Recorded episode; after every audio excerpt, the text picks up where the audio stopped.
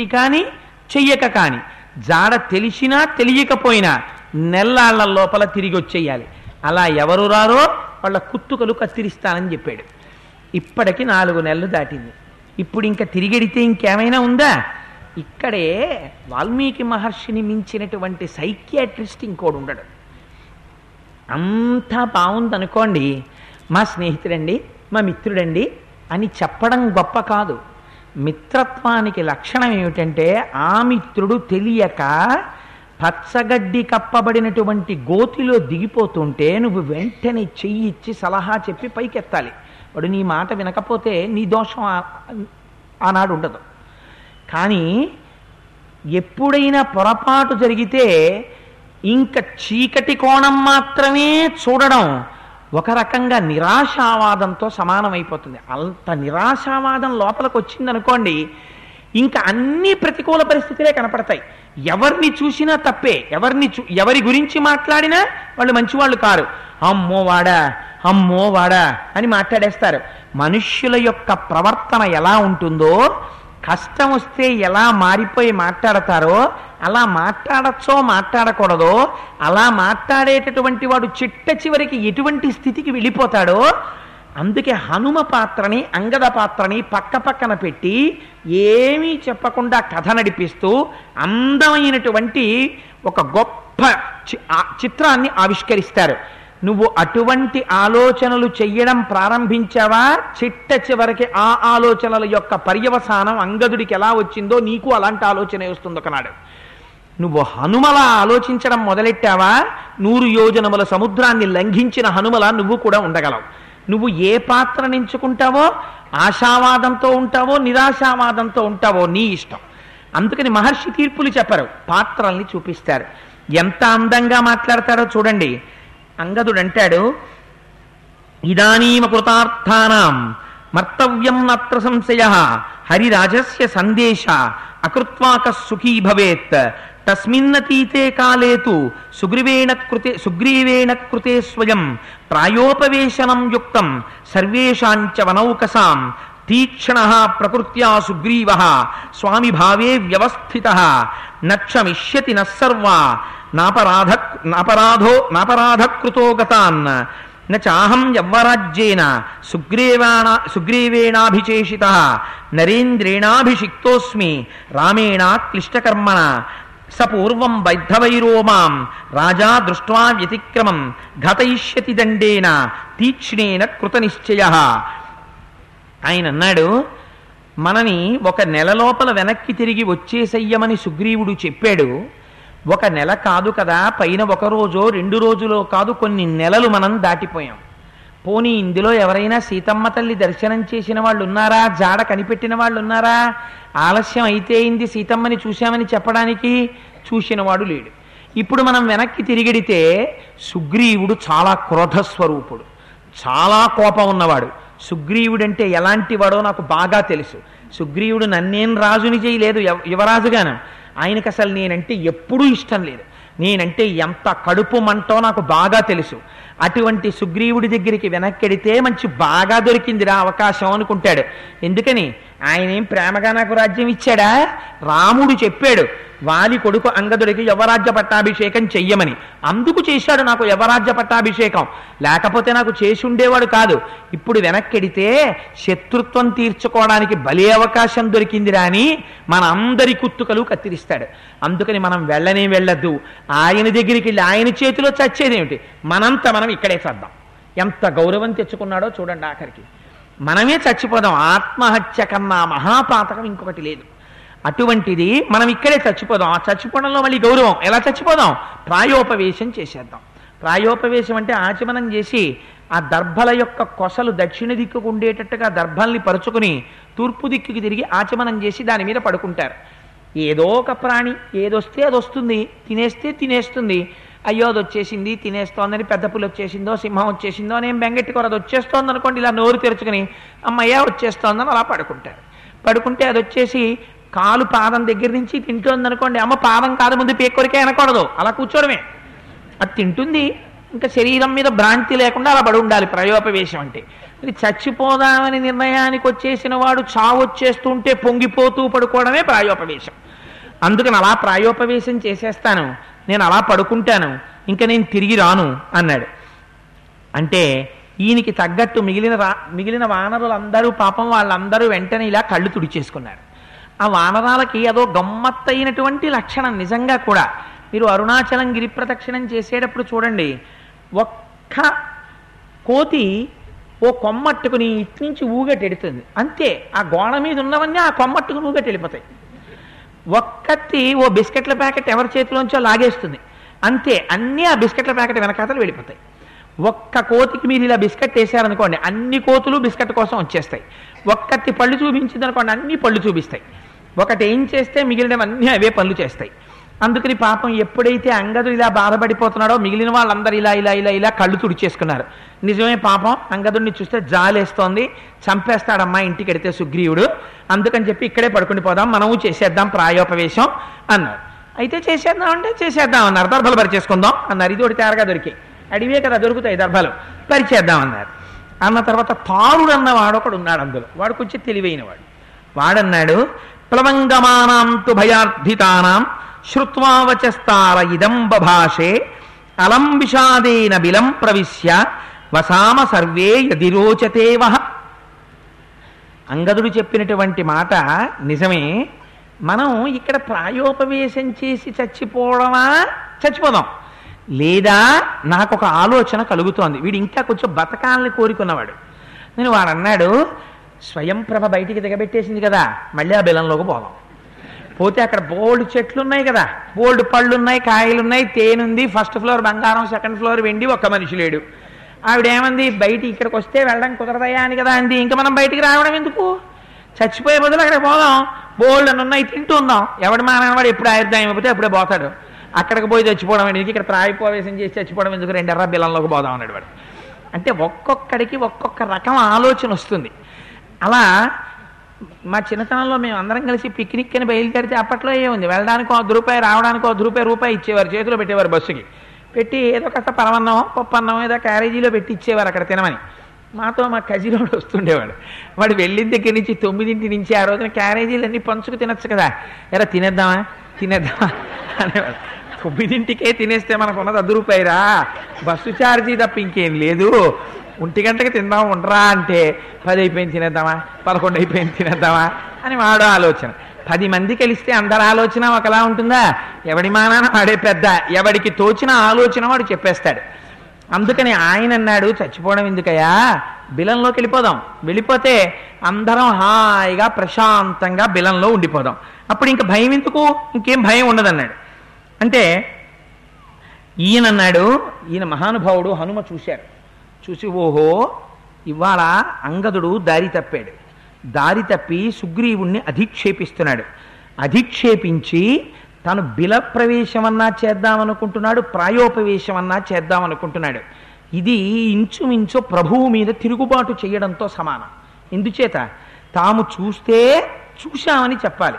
చూడకపోతే చూడలేదని చెప్పాలి. ఆలస్యం అయిపోతే అయ్యా ఫలానా కారణం వల్ల ఆలస్యం అయిపోయింది అని చెప్పాలి.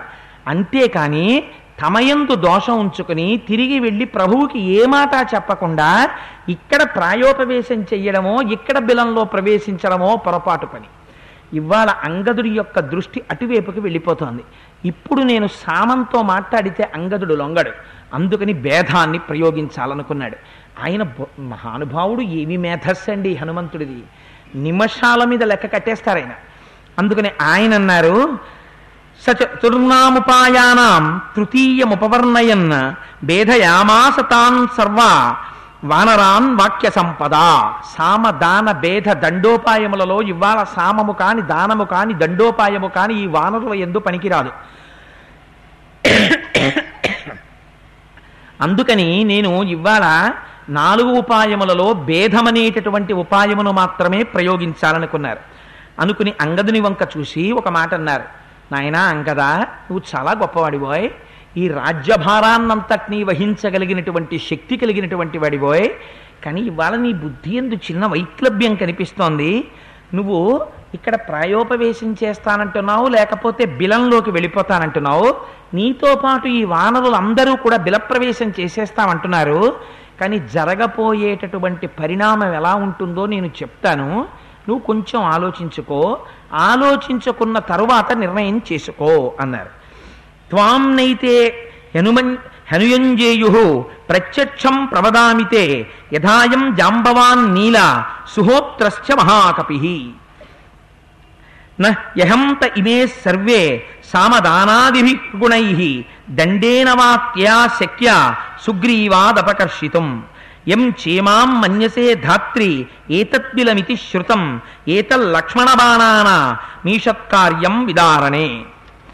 స్మరంత పుత్రదారాణం నిత్యోద్విగ్నా బుభుక్షితా ఖేదితా దుఃఖశయ్యాభి త్వాం కరిష్యంతి పృష్టత. సత్తం హీన సుహృద్భిశ్చ హితకామైశ్చ బంధుభి తృణాదపి భృశోద్విగ్న స్పందమానాత్ భవిష్యసి. అస్మాభి అస్మాభిస్తు గతం సార్థం వినీతవ దుపస్థితం అను సుగ్రీవో రాజ్యే త్వాం స్థాపయిష్యతి ధర్మ కామ పితృవ్యస్తే ప్రీతికామో దృఢవ్రత శుచి సత్య ప్రతిజ్ఞశ్చ నత్వాం జాతు నశాయ ననాశయేత్.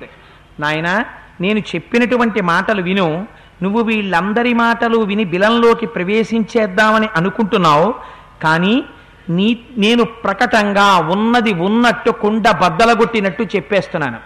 ఒకవేళ మీ అందరూ బిలప్రవేశం చేసి లోపలికి వెళ్ళిపోయినా మీతో నేను రాను. జాంబవంతుడు రాడు నీలుడు రాడు సుహోత్రుడు రాడు. ఈ నలుగురు పెద్దవాళ్ళు. అసలు ఆ వానర సైన్యానికి నిజం చెప్పాలంటే ఎప్పుడెప్పుడు వైక్లభ్యం వస్తే అప్పుడప్పుడు సలహా చెప్పే పెద్ద దిక్కు జాంబవంతుడు. ఆ జాంబవంతుడు రాడు. పెద్ద ఆయన పెద్ద ఆయనే నేను రాను. సుహోత్రుడు రాడు నీలుడు రాడు. ఇంకా మిగిలిన వాళ్ళు నీతో వస్తామంటున్నారు. ఒకవేళ మీ అందరూ ఈ గుహలోకి వెళ్ళిపోయారనుకోండి ఆ గుహలోకి వెళ్ళిపోయినంత మాత్రాన బతికేస్తామని కదా మీరు అనుకుంటున్నారు? నాకు తెలుసు వెయ్యి పిడుగులు ఒకసారి పడితే ఎ- ఎంత భయంకరమైనటువంటి శక్తి ప్రచోదనమవుతుందో అటువంటి బాణములు కొన్ని వేలకి వేల నారాచ బాణములు లక్ష్మణుడి దగ్గర ఉన్నాయి. లక్ష్మణుడు సంకల్పం చేసి ఆ బాణములను ప్రయోగం చేస్తే లక్ష్మణుడు ఇక్కడికి రావక్కర్లేదు. రాముడి పేరెత్తలేదు అసలు హనుమ లక్ష్మణుడు చాలు. బాణప్రయోగం చేస్తే మీరు దాక్కున్న ఆ గుహని పండునో పువ్వునో విచ్చగొట్టినట్టుగా చీల్చి అవతల పారేస్తాయి లక్ష్మణుడి బాణాలు. మీరు అప్పుడు ఎక్కడ దాక్కుంటారు? మీరు ఎలా బతుకుతారు? ప్రభువు మీద తిరుగుబాటు చేసి దాగి బతకగలం అనుకుంటున్నావా? అయినా ఒక విషయం చెప్తాను విను. స్మరంతపుత్రదారాణం నిత్యోద్విగ్నా బుభుక్షితా ఖేదితా దుఃఖశయ్యాభి త్వాం కరిష్యంతి పృష్టత. ఒకనాడు నీతో పాటు లోపలకొచ్చినటువంటి వీళ్ళకి తిని హాయిగా నీళ్ళు తాగి తేనె తాగి అక్కడ పడుకున్న తర్వాత వీళ్ళ భార్యా బిడ్డలు గుర్తు రావడం మొదలు పెడుతుంది వీళ్ళకి ఆ భార్యా బిడ్డలు జ్ఞాపకానికి వస్తుంటే కొంతకాలం అయిపోయిన తర్వాత వీళ్ళందరూ అంటారు బా విసుగ్గా ఉంది. మా ఆవిడ ఏమైపోయిందో మా పిల్లలు ఏమైపోయారో మేము వెళ్ళిపోతాం బాబు మేము వెళ్ళిపోతాం బాబు అని ఎల్లాగోలా నిన్ను విడిచిపెట్టి నీ నుంచి దూరం అయిపోతారు. ఆనాడు అంగదా నీకు బంధువు కాని స్నేహితుడు కాని ఎవ్వరు ఉండరు. నువ్వు ఒక్కడివే ఉండిపోతావు. అలా ఒక్కడవైపోయిన నాడు నువ్వు ఒక తృణం కాని కదిలితే భయపడిపోవడం ప్రారంభమవుతుంది. ఎందుచేత? నీవాడన్నవాడు లేడు. ఈ మాటలు యథార్థమునకు మనము జ్ఞాపకం పెట్టుకోవాలి. ఇవాళ రేపు చాలా మందికి ఒక తేలిక విషయం ఒకటి అలవాటైపోయింది యువతలో. అమ్మ మీద కోపం వచ్చినా నాన్నగారి మీద కోపం వచ్చినా అమృత భాండం మీద కోపగించడం ఏమిట్రా? వాళ్ళు ఒక మాట అంటే మనం కోపగించడం ఏమిటి అని తెలియకుండా పద్నాలుగేళ్ళు పదహారేళ్ళ వాళ్ళు కూడా రైళ్ళు ఎక్కేయడం బస్సులు ఎక్కేయడం ఎక్కడికో వెళ్ళిపోతూ ఉండడం. పాపం వీళ్ళు ఇంకా రైల్వే స్టేషన్లలో పేపర్లు అంటించుకోవడం. అంత బ్రతుకు బ్రతికినటువంటి ఆ తండ్రి పరిస్థితి ఎలా ఉంటుంది మీరు ఆలోచించండి. ఆ తల్లి పరిస్థితి ఎలా ఉంటుందో ఆలోచించండి. ఓ కరపత్రం వేసి గోడలకు అంటించుకోవడం పేపర్లలో వేసుకోవడం టీవీల్లో ప్రకటనలు ఇచ్చుకోవడం. బాబు తప్పిపో ఎక్కడున్నా తిరిగి వచ్చేసేయి నిన్ను నేనేమీ అనను. అమ్మ నిన్నేమీ అనదు. అమ్మ నీ కోసం బెంగ పెట్టుకుని మంచం ఎక్కింది. ఒక నెల కన్నా బ్రతకదని డాక్టర్లు చెప్తున్నారు. ఎక్కడున్నా తిరిగి వచ్చేయి కింద మళ్ళీ గమనిక. ఈ ఫోటోలో ఉన్న పిల్లవాని ఆచూకీ చెప్పిన వారికి తగిన పారితోషికం ఇవ్వబడను. సంప్రదించవలసిన చిరునామా. ఇటువంటి దౌర్భాగ్యుడనైన తండ్రి అని వాడి కింద పాపం రాసుకోవడం. ఏమిటి వాడు చేసిన కర్మ? ఎరా నీకు మార్కులు రావట్లేదు ఎరా కాస్త గట్టిగా సరిగ్గా చదువుకోరా అని అనేటటువంటి అర్హత ఒక తండ్రికి లేదు. ఒక బిడ్డని మందలించేటటువంటి అర్హత ఒక తల్లికి లేదు. తన వాళ్ళని విడిచిపెట్టుకుని బయటికి వెళ్ళిపోవడం ప్రయోజనం అనుకుంటే ఎంతంత ప్రమాదాలుంటాయో చెట్ట చివరికి ఒక ధూళికణం కదిలితే పిరికితనంతో చచ్చిపోవలసిన రోజు వస్తుంది. తన వారిని విడిచిపెట్టి వెళ్ళిపోవడం తన స్నేహితుల్ని విడిచిపెట్టి వెళ్ళిపోవడం అదంత మంచి ప్రవర్తన కాదు అది మంచి పద్ధతి కాదు. అటువంటి సమాజాన్నంతటినీ అటువంటి పిరికి ఆలోచన ఉన్న వాళ్ళని అటువంటి నిరాశావాదాన్ని తలకెత్తుకునే వాళ్ళని ఋషి అంగద పాత్ర చేత ఆవిష్కరించారు. ఆవిష్కరించి మాట్లాడిస్తే హనుమ ప్రాజ్ఞుడు కనుక సమాజంలో చెప్పవలసిన వాడు ఎలా చెప్పాలో అటువంటి ధార్మికమైనటువంటి బుద్ధితో చెప్తున్నారు. నిష్కారణంగా దెబ్బతింటావం కదా ఎప్పుడూ అటువంటి పని చెయ్యకు. అలా వెళ్ళకని చెప్పారు. ఈ మాట చెప్తూ ఒక మాట చెప్పారు. సుగ్రీవుడు నువ్వన్నట్టు అధార్మికుడు కాడు అసత్యవాది కాడు అనృతం పలికేవాడు కాడు మన ప్రభు ఆయనకి కూడా సమ్మతి కలిగింది కాబట్టే నీకు యవరాజ్య పట్టాభిషేకం చేశాడు. సంతోషంగా నువ్వు తిరిగి రాజ్యానికి వచ్చి రాజువై పరిపాలన చెయ్యి. అన్నిటినీ మించి నీ తండ్రి అయినటువంటి సుగ్రీవుడికి ఇప్పుడు సంతానం లేదు. ఉన్నది నువ్వే వారసుడవు. అందుకని నువ్వే రాజ్యం చెయ్యవలసి ఉంటుంది.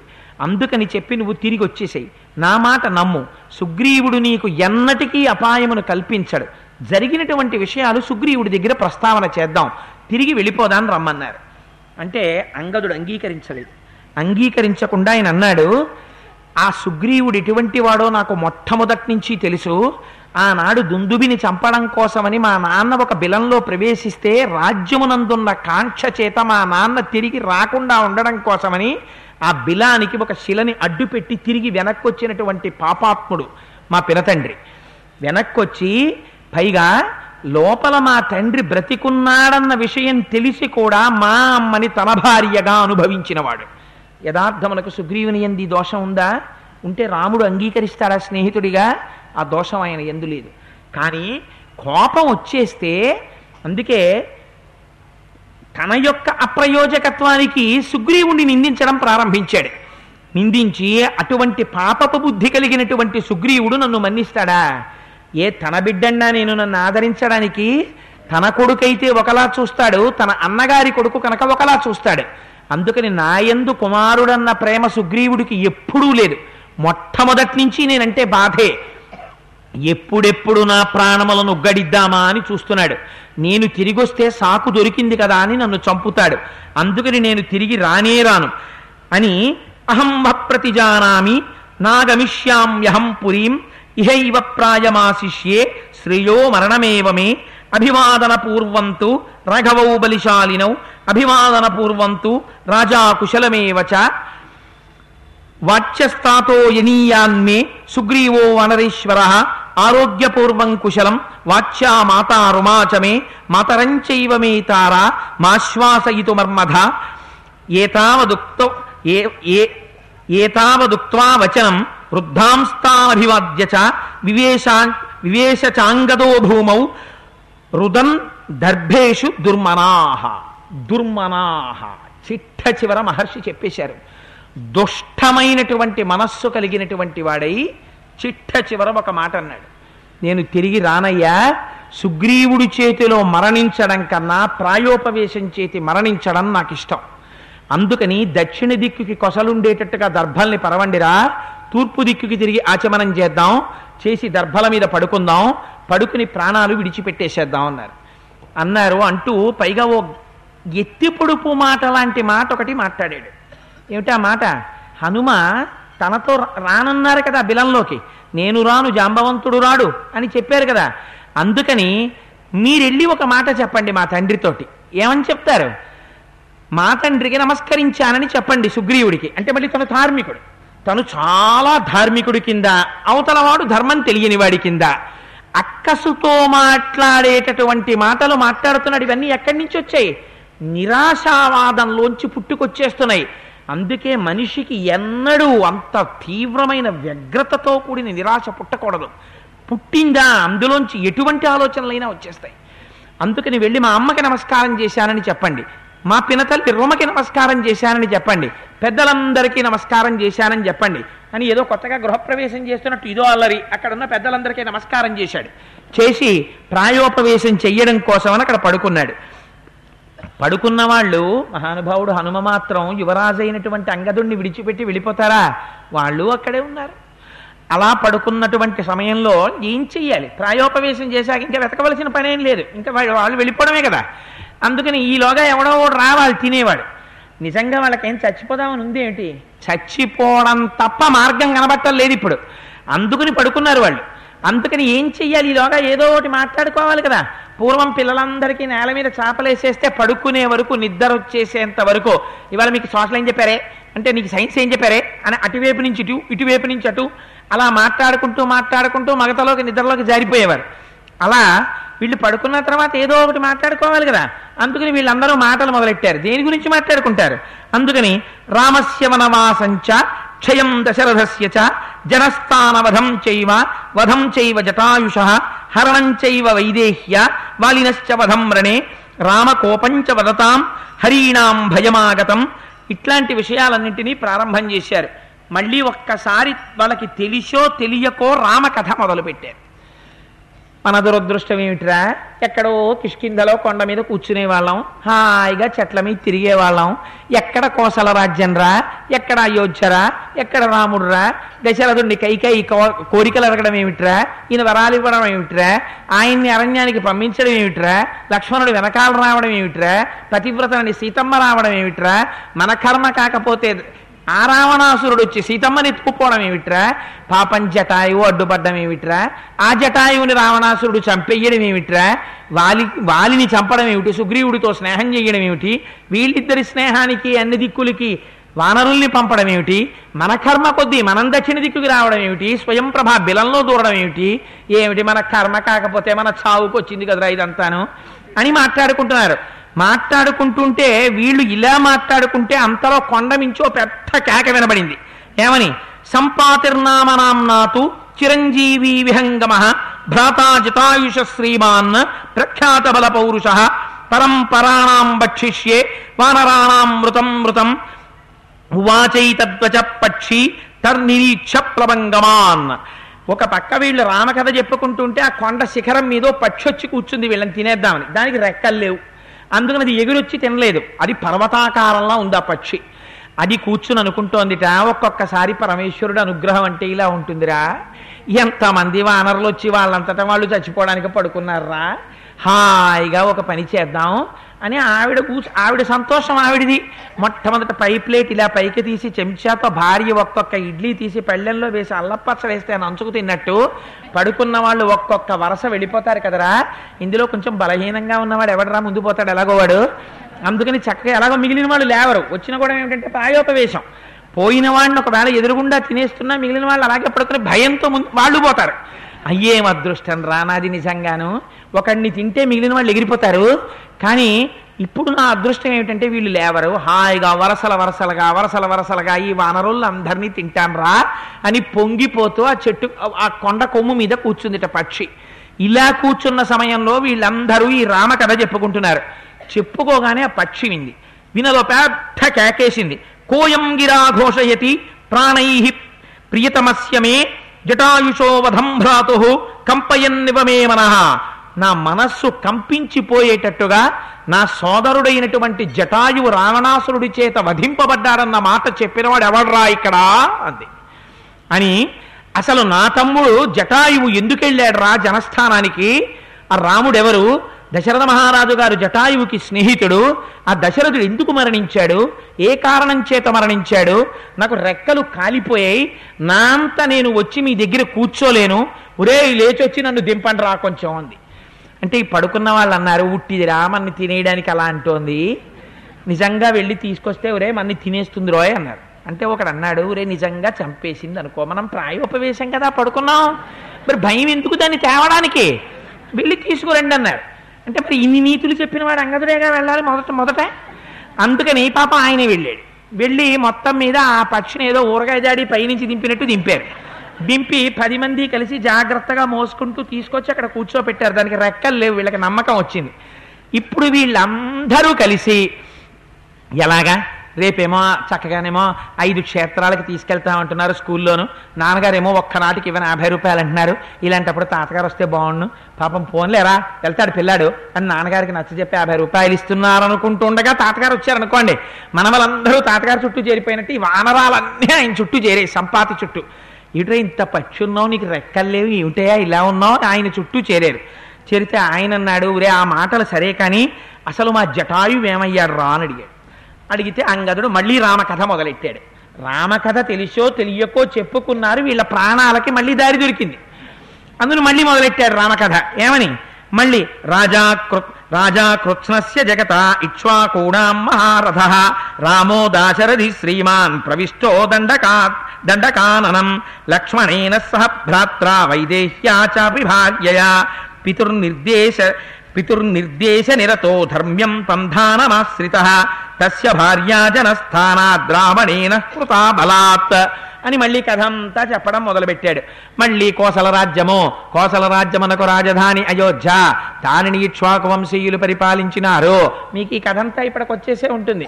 అందుకని అదిగో అటువంటి రామచంద్రమూర్తి అరణ్యవాసమునకు వచ్చినారు ఆయన భార్య సీతమ్మతో కలిసి అరణ్యవాసానికి వచ్చి తండ్రిని సత్యవాక్యమునందు ప్రతిష్ఠించాలని ప్రయత్నం చేస్తున్నటువంటి సమయంలో పరితలద కలిగినటువంటి రాక్షసుడైన రావణుడు వచ్చి సీతమ్మని అపహరించడం చేత రామచంద్రమూర్తి సుగ్రీవుడితో స్నేహం చేసుకుని ఇచ్చిన మాటకి కట్టుబడి వాలిని వధించి సుగ్రీవుణ్ణి రాజ్యమునందు ప్రతిష్ఠిస్తే ఆ సుగ్రీవుడు మిత్రునికిచ్చినటువంటి మాట నిలబెట్టుకోవడం కోసమని అన్ని దిక్కులకి వానరాల్ని పంపిస్తే దక్షిణ దిక్కుకొచ్చినటువంటి అంగదుడనబడేటటువంటి యువరాజునైన నానాయకత్వంలో ఉన్న వానరులు పొరపాటున స్వయం ప్రభా బిలంలోకి వెళ్ళి వేల తప్పిపోయి చాలా కాలం ఉండిపోయి వెనక్కిడితే ఆయన చంపేస్తాడని భయపడిపోయి ప్రాయోపవేశం చేసి ఇంకేమీ ప్రయోజనం లేదని ఇక్కడ పడుకుని రామకథ చెప్పుకుంటుండగా హఠాత్తుగా నువ్వెరిచావు నువ్వెవరు?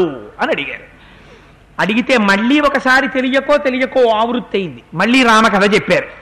చెప్పగానే ఆవిడ అంది ఆ వచ్చినటువంటి సంపాత అన్నాడు ఆదిత్యముపయాతౌ స్మో జ్వలంతం రశ్మిమాలినం ఆవృత్యాకాశమార్గే తు జవేన స్మాగతౌ భృశం మధ్యం ప్రాప్తే దినకరే జటాయురవసీదతి తమహం భ్రాతరం దృష్ట్వా సూర్యరశ్మిభిర్దితం పక్షాభ్యాం చాదయామాస స్నేహాత్ పరమవిహ్వల నిర్దగ్ధపక్షపతితో వింధ్యేహం వానరర్షభా అహమస్మిన్ వసన్ భ్రాతు ప్రవృత్తిం నోపలక్ష్మయే నోపలక్షయే అని నేను ఒకనకొకప్పుడు సంపాతి సంపాతి అనబడ అనబడేటటువంటి నేను జటాయువు సోదరులు.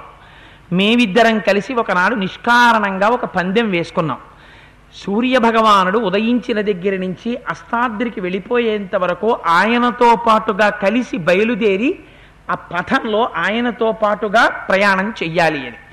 అనుకున్న ప్రకారంగా నేను జటాయువు కలిసి వెళ్ళిపోతున్నాం. వెళ్ళిపోతుండగా మిట్ట మధ్యాహ్నం అయిపోయింది. మధ్యందినటువంటి మార్తాండుడై సూర్యుడు ప్రకాశిస్తున్నాడు. ఆ సమయంలో నేను జటాయువు సూర్యుడికి దగ్గరగా ఉన్నాం. ఆ ఉన్న సమయంలో ఆ వేడిని ఇంకా జటాయువు తట్టుకోలేకపోయాడు. తట్టుకోలేక అన్నయ్య వేడి తట్టుకోలేకపోతున్నాను అన్నాడు. అని స్పృహ తప్పి పడిపోతున్నటువంటి సమయంలో తమ్ముడు నా కళ్ళ ముందు అటువంటి స్థితిని పొందుతుండగా పొందకూడదని నేను నా రెక్కల చేత పెద్దవాడిని కాబట్టి ఆచ్ఛాదించాను. తమ్ముణ్ణి రక్షించాలని. ఎంత ధర్మమో చూడండి పక్షులైతే. అందుకే స్నేహితుడు కొడుకు కోసమని ప్రాణాలు ఇచ్చింది జటాయు స్నే తన తమ్ముడి కోసమని తన రెక్కలు కాల్చేసుకున్నాడు సంపాతి. పక్షుల్ని చూసి నేర్చుకోవాలి. నిజంగా ధర్మం అంటే ఏమిటో. అందుకని ఆ రెక్కలు ఆచ్ఛాదించాను. నా రెక్కలు కాలిపోయాయి. నేను వింధ్యపర్వత శిఖరాల మీద పడిపోయాను. నా తమ్ముడు సంపాతి నా తమ్ముడు జటాయువు ఎటు ఎగిరిపోయాడు? అతను ఎటు వెళ్ళిపోయాడో నాకు తెలియదు. మళ్ళీ ఇంత కాలానికి మీ వల్ల ఈ మాట విన్నాను. నా తమ్ముడైనటువంటి జటాయువు మరణించాడు అన్న వార్త వినడం చేత నాకు విశేషమైనటువంటి ఖేదం కలుగుతోంది. జలతర్పణం ఇవ్వాలి అనుకుంటున్నాను. నా అంత నేనుగా ఎగరలేను. అందుకని నన్ను పట్టి తీసుకెళ్ళి ఆ సముద్ర జలాల దగ్గర దింపండి. ఒక్కసారి నేను తర్పణలిస్తాను అని అడిగింది. అడిగితే తీసుకెళ్ళారు వచ్చిన తరువాత ఆయన అడిగాడు ఏమమ్ ఏమయ్యా? మహానుభావ సంపాతి ఆ జటాయువు రామకార్యంలో సాయం చేశాడు. నువ్వు కూడా రామకార్యంలో ఏమైనా సాయం చెయ్యగలవా? నీకేమైనా సీతమ్మ జాడ తెలుసా? అని అడిగాడు. అంటే మనస్సు ఎందు ఉద్విగ్నత కలిగితే వీళ్ళని అడగచ్చా? వీళ్ళని అడగకూడదా? ఉండదు. అందుకని అయ్యో రెక్కలు కాలిపోయినవాడు పాపం ఆయనకేం తెలుస్తుందండి? అని వెళ్ళిపోలేదు ఇంకా అదృష్టం. అడిగారు. రామకథ నోటితో చెప్పుకున్నటువంటి పుణ్యం ఆ అడగడమే కాపాడింది. ఒక్కొక్కసారి మనం చూడండి నిజంగానండి ఎందుకు ఆ టర్నింగ్ తిరుగుతూ తిరుగుతూ గబుక్కున ఆయన అడిగాను ఏమంటే ఇటువైపు వెళ్ళాలా ఇటువైపు వెళ్ళాలా అని ఏదో పూర్వపాలోచన మీద ఇటు వెళ్ళిపోబోయాను కానీ గబుక్కున ఆయన అడిగితే అయ్యో గిరి ప్రదక్షిణానికి ఇటు వెళ్ళాలండి ఇటు వెళ్ళిపోతే బెంగళూరు వెళ్ళిపోతారన్నాడు. లేకపోతే ఓ ఐదు గంటలో ఆరు గంటలో నడిచి ఆ బెంగళూరు రోడ్లో వెళ్ళిపోదును అదృష్టం ఆయన ఇటు అన్నారు కాబట్టి గిరి ప్రదక్షిణానికి ఇటు తిరిగానండి అంటాడు. ఆ అడగడమే మేలు చేస్తుంది. రామకథ చెప్పుకున్నటువంటి పుణ్యం ఇప్పుడు కాపాడుతోంది. నీకు తెలుసా? ఆ సీతమ్మ తల్లి జాడా అని అడిగాడు. అడగ్గానే ఆయన అన్నాడు నిర్దగ్ధ గృద్రోహం హీనవీర్యం ప్లవంగమాహ వాంగ్మాత్రేణ తు రామస్య కరిష్యే సాహ్యముత్తమం. ఎంత గొప్ప మాట మాట్లాడాడో చూడండి. రెక్కలు కాలిపోయాయ్యా నాకు నేను ఇవాళ ఇలా పడున్నాను. ఇంతకన్నా నేను ఏం చెయ్యగలను? కానీ రామకార్యానికి నేను మాట మాత్రం సాయం చేస్తాను. నేను చెయ్యగలిగిన సాయం అదే. ఏమిటో తెలుసా? నేను చేయగలిగిన మాట సాయం? సీతమ్మని ఎక్కడ ఉందో రావణాసురుడు అపహరించి ఎక్కడ పెట్టాడో నాకు తెలుసు. ఎలా తెలుసో చెప్తాను మీరు వినండి అన్నాడు. తరుణీ రూపసంపన్న సర్వాభరణ భూషిత హ్రియమాణా మయా దృష్ట రావణేన దురాత్మన క్రోశంతి రామ రామేతి లక్ష్మణేతి చ భామిని భూషణాంయప విద్యంతి గాత్రాణి చ విధూన్వతి. ఆ సీతమ్మ తల్లి ఆ రావణాసురుడు అపహరించి తీసుకెళ్ళిపోతున్న సమయంలో ఆవిడ మంచి యవ్వనంలో ఉన్నటువంటి స్త్రీ అపురూపమైనటువంటి సౌందర్యం కలిగినటువంటి తల్లి భయము చేత విహ్వలయ్యి కొట్టుకుంటుండగా ఆ తల్లిని ఆడత్రాచుపాముని పట్టి తీసుకెళ్ళినట్టుగా రావణాసురుడు ఆకాశ మార్గంలో తీసుకెళ్ళాడు. ఆ తల్లి మూ కొంగు చింపి మూట కట్టి ఆభరణములు విడిచిపెట్టడం కూడా నేను చూశాను.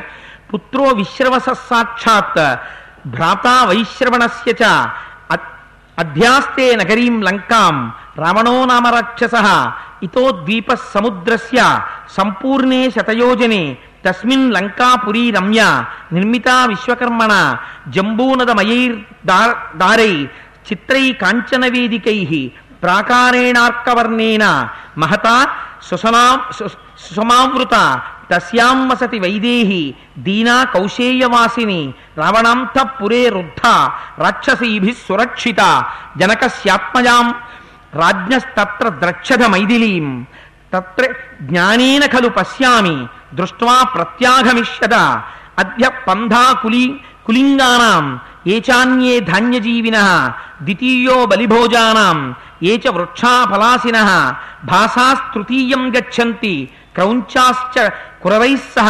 స్వేనాశ్చతుర్థం గచ్చంతి గృధ్రా గచ్చంతి పంచమం బల వీర్యోపసంపన్నానాం రూపయౌవనశాలినాం షష్ఠస్తు పంథా హంసానాం వైనతేయ గతిపరా ఇహస్తోహం ప్ర ప్రపశ్యామి రావణం జానకీం తథా అస్మాకమపి సౌవర్ణం దివ్యం చక్షుర్బలం తథా తస్మాదాహార వీర్యేణ నిసర్గేణ చ వానరాः ఆ యోజన శతాత్ సాగ్ర దయం ప్రశ్యామని నిత్యశ అని ఆయన అన్నాడు.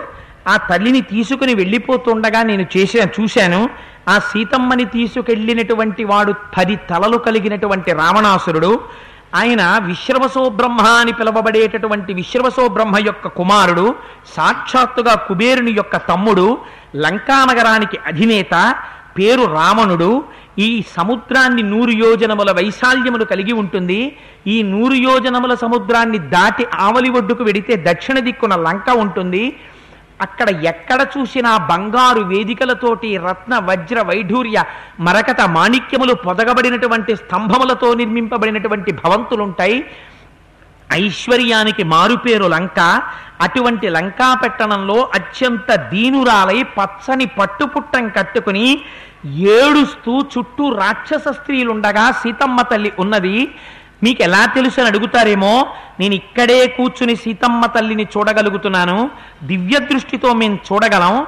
మాకు ఆ శక్తి ఉంది ఎందుచేత అంటే భూమి నుంచి ఆకాశమునకు కొన్ని అంతరములు ఉన్నాయి మొట్టమొదటి అంతరంలో తమ కాళ్ళ దగ్గరున్నటువంటి ధాన్యాన్ని ఏరుకుని తినేటటువంటి కుళింగములనేటటువంటి పక్షులు ఎగురుతాయి. రెండవ మార్గంలో కాకులు ఎగురుతాయి. చెట్ల మీద పండేటటువంటి పళ్ళని తినేటటువంటి పక్షులు ఎగురుతాయి. మూడవ అంతరంలో భాసములు క్రౌంచములు గోరువంకలు ఎగురుతాయి. నాలుగవ అంతరంలో డేగలు ఎగురుతాయి. ఐదవ అంతరంలో గ్రద్దలు ఎగురుతాయి. ఆరవ అంతరంలో హంసలు ఎగురుతాయి. ఏడవ అంతరంలో వైనతేయులం కాబట్టి వినతాపుత్రులం కాబట్టి గరుడు అరుణుని యొక్క సంతానంలో అరుణుని యొక్క గరుడు అరుణుడు అనబడేటటువంటి అన్నదమ్ముల్లో అరుణుని యొక్క సంతానం కాబట్టి మేము వినతపుత్రులైన వైనతేయులం కనుక ఏడవ అంతరంలో ఎగురుతాం కాబట్టి మేము తినేటటువంటి తిండి చేత సహజంగా మేము జన్మించినటువంటి జాతి చేత నూరు యోజనముల అవతల ఉన్నటువంటి విషయాన్ని కూడా ఇక్కడే కూర్చుని చూడగలిగినటువంటి గొప్ప దృష్టిశక్తి మా కంటికి ఉంటుంది మాకు వైనతేయులుగా గ్రద్దలుగా మాకున్న గొప్ప బలం కంటి చూపు యథార్థమే. ఎందుచేటంటే గ్రద్ద ఎక్కడో ఎగురుతుంటుంది ఆకాశంలో ఓ చిన్న పెంటకుప్ప దగ్గర ఆడుకుంటున్న కోడి పిల్లని చూస్తుంది. చూసి తల్లి రెక్క పెట్టే లోపల ఆకాశంలోంచి వచ్చి కోడి పిల్లని కాళ్ళతో తన్నుకుపోతుంది. అంతపై నుంచి చూస్తుంది. ఒక సామాన్యమైన గ్రద్దకంత శక్తి ఉంటే వైనతేయులైనటువంటి ఈ జటాయువుకి సంపాతికి ఎటువంటి శక్తి ఉంటుంది? అందుకని నేను ఇక్కడే కూర్చుని చూస్తున్నాను. అదిగో దూరంగా లంకాపట్టణంలో అశోకవనంలో శిశుపావృక్షం కింద రాక్షస స్త్రీల చేత ఆవరింపబడినదై సీతమ్మ తల్లి దుఃఖిస్తూ కూర్చుని ఉన్నది. మీలో ఎవరైనా సాహసం చేసి నూరు యోజనముల సముద్రాన్ని దాటి వెళ్ళగలిగిన వాడుంటే సీతమ్మ తల్లి యొక్క దర్శనం చెయ్యవచ్చు. ఇది నేను మాట మాత్రంగా చెయ్యగలిగిన సాయం. ఎందుచేత అంటే ఇంతకన్నా సాయం చెయ్యడానికి నారెక్కలు కాలిపోయాయి అని చెప్తూ సంపాతి ఒక మాట చెప్పాడు. తమ్ అవేవం గతం పుత్ర సుపార్శ్వో నామనామత ఆహారేణ యథాకాలం బిభక్తి పతతాంబర తీక్ష్ణ కామాస్తు గంధర్వ తీక్ష్ణ కోపాభుజంగమాహ మృగాణంతు భయం తీక్ష్ణం తతస్తీక్ష్ణ క్షుధావయం. పాపం ఎంత జాలిగా చెప్పుకున్నాడో చూడండి. ఏమయ్యా ఉన్నమాట చెప్తున్నాను. గంధర్వులకి కామం ఎక్కువ పావులకి కోపం ఎక్కువ మృగాలకి భయం ఎక్కువ పక్షులకి ఆకలి ఎక్కువ. అందుకే దిక్కుమాల పిచ్చుక ఇంత ఉంటుంది దాని కడుపు ఇంత ఉంటుంది పొద్దుటి నుంచి అల్లరి. అలా వస్తూనే ఉంటుంది. ఏదో ఇలా టిక్కు టిక్కు ముక్కును కొట్టుకుంటూ ఉంటుంది పోతూ ఉంటుంది తింటూ ఉంటుంది తిరుగుతూ ఉంటుంది. ఏదో మధ్యాహ్నం ఒంటి గంటకు వచ్చి ఇంత తినేస్తే మళ్ళీ రాత్రి తొమ్మిదింటి వరకు మనకి ఏ గొడవ ఉండదు. ఇంత మనిషినున్నాను ఇంత కడుపు ఉంది ఒంటి గంటకి తింటే నాకే ఏడింటి వరకు ఎనిమిదింటి వరకు ఏం అక్కర్లేదే. ఇటువై పిచ్చుకి ఇంత ఉంటుంది దానికి ఇంత కడుపు ఉంది తెల్లారకట్టలేస్తుంది మొహం గడుక్కోక్కర్లేదు స్నానం చేయక్కర్లేదు సంధ్యావందనం చేసుకోక్కర్లేదు అనుష్ఠానం లేదు. ఆఫీస్లో అటెండెన్స్ ఆఫీసర్ గారు పట్టుకెళ్ళిపోతారన్న బెంగ లేదు. దానికి పని ఏమిట్రా అంటే వెళ్ళడం కొట్టుకోవడం తెచ్చుకోవడం తింటూ ఉండడం అంతే. ఇంత తిన్నా కూడా దిక్కుమాల పిచ్చుక పొద్దున్న చూసినప్పుడు ఎంత ఆత్రంగా తింటుందో రాత్రి అలాగే తింటుంటుంది అవకాశం ఉండాలి కానీ. ఇటు దీని కడుపు నిండదా అనిపిస్తుంది మనకి. ఆ పక్షులకి ఆకలి ఎక్కువ అందుకని అంత ఆకలితో ఉన్న పక్షులు కదా. నేను కూడా అటువంటి వాణ్ణి. ఇంకా ఎంత పెద్ద స్వరూపం ఉన్న నాకెంత ఆకలి ఉంటుంది కానీ వచ్చిన ప్రమాదం ఏమిటంటే నాకు రెక్కలు లేవు తినడానికి. అందుకని నా కొడుకు పేరు సుపార్శ్వుడు. ఆయన రోజు వెళ్ళి పాపం నాకు ఆహారం తెచ్చేవాడు. తెచ్చి ఆహారం పెట్టేవాడు. తింటూ ఉండేవాణ్ణి. ఒకనకొక నాడు నాకు ఆహారం తేవడానికి వెళ్ళినటువంటి నా కుమారుడు ఎంతసేపటికి వెనక్కి రాలేదు. కడుపు నకనకలాడిపోతూ నేను చూస్తున్నాను. ఇంతలో ఒట్టి చేతులు ఊపుకుంటూ నా కొడుకు వచ్చాడు. నాకు చాలా కోపం వచ్చి నా కొడుకుని నిగ్రహించి నిందించాను. అప్పుడు నా కొడుకు అన్నాడు నాన్నగారు నా దోషం లేదండి. నేను పొద్దున్నే వెళ్ళి సముద్రంలో మహేంద్రగిరి పర్వత శిఖరముల మీద రెండు పాదములను ఉంచి ఆ సముద్ర జలాల్లోకి చూస్తున్నాను. ఏదైనా ఒక పెద్ద ప్రాణి కనపడగానే తన్నుకొచ్చి మీకు పెడదాం అనుకున్నాను. కానీ ఇంతలో ఆకాశ మార్గంలో నల్లటి కాటుకలో స్వరూపంతో ఉన్నటువంటి ఒక రాక్షసుడు వస్తున్నాడు. కొంగలబారు ఆకాశంలో ఉంటే ఎలా ఉంటుందో అటువంటి ముత్యాలహారం వేసుకున్నాడు. పాల సముద్రాన్ని చిలికినప్పుడు వచ్చిన నురుగు ఎలా ఉంటుందో అటువంటి తెల్లటి బట్ట కట్టుకున్నాడు. అటువంటి నల్లటి శరీరం మీద మేఘం మీద మెరుపు మిరిస్తే ఎలా ఉంటుందో అలా ఒక స్త్రీ తన్నుకుంటోంది. హా రామ హా లక్ష్మణ అని అరుస్తోంది. ఆవిడ్ని తీసుకొని వస్తున్నాడు. నేను చూసి మంచి ఆహారం దొరికిందిరా. వీణ్ణి తన్నుకుపోతాను ఇవ్వాలనుకున్నాను కానీ వాడు దగ్గరికి వచ్చి నాకు నమస్కారం చేసి ఒక మాట అన్నాడు. మహానుభావ నాకు దారి విడిచిపెట్టవయ్యా అన్నాడు. ఎంతటి వాడైనా నాన్నగారు చాలా బ్రతిమాలుతూ సమంతో మాట్లాడితే ఇంగిత జ్ఞానం ఉన్నవాడెవడు? అటువంటి వాడిని ధిక్కరించకూడదు కదా. ఈ నీతి తెలుసున్నవాణ్ణి కాబట్టి నాన్నగారు వదిలిపెట్టేశానండి. కానీ చిత్రం ఏమైందంటే వాడిని వదిలిపెట్టేశాక వాడు వెళ్ళిపోయాడు.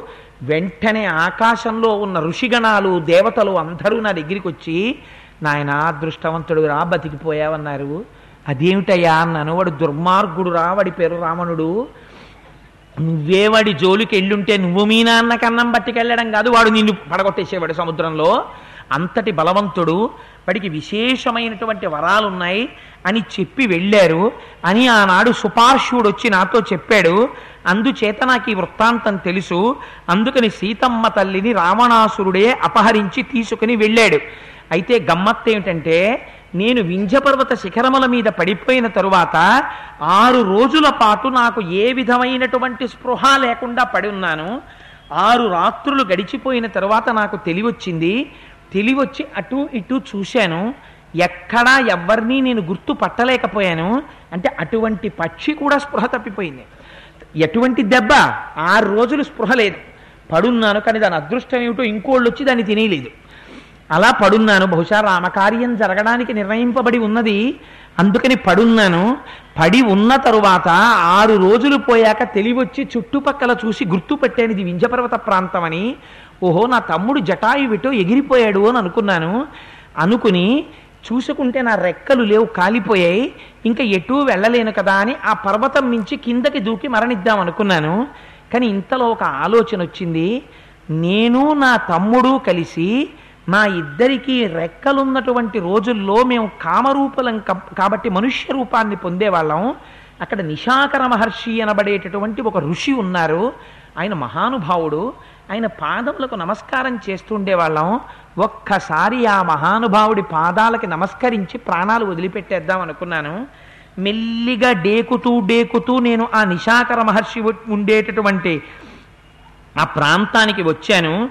వచ్చిన తరువాత ఆ మహర్షి అప్పుడే స్నానం చేసి నదీ తీరంలో స్నానం చేసి ఆశ్రమంలోకి వెళ్ళిపోతున్నారు.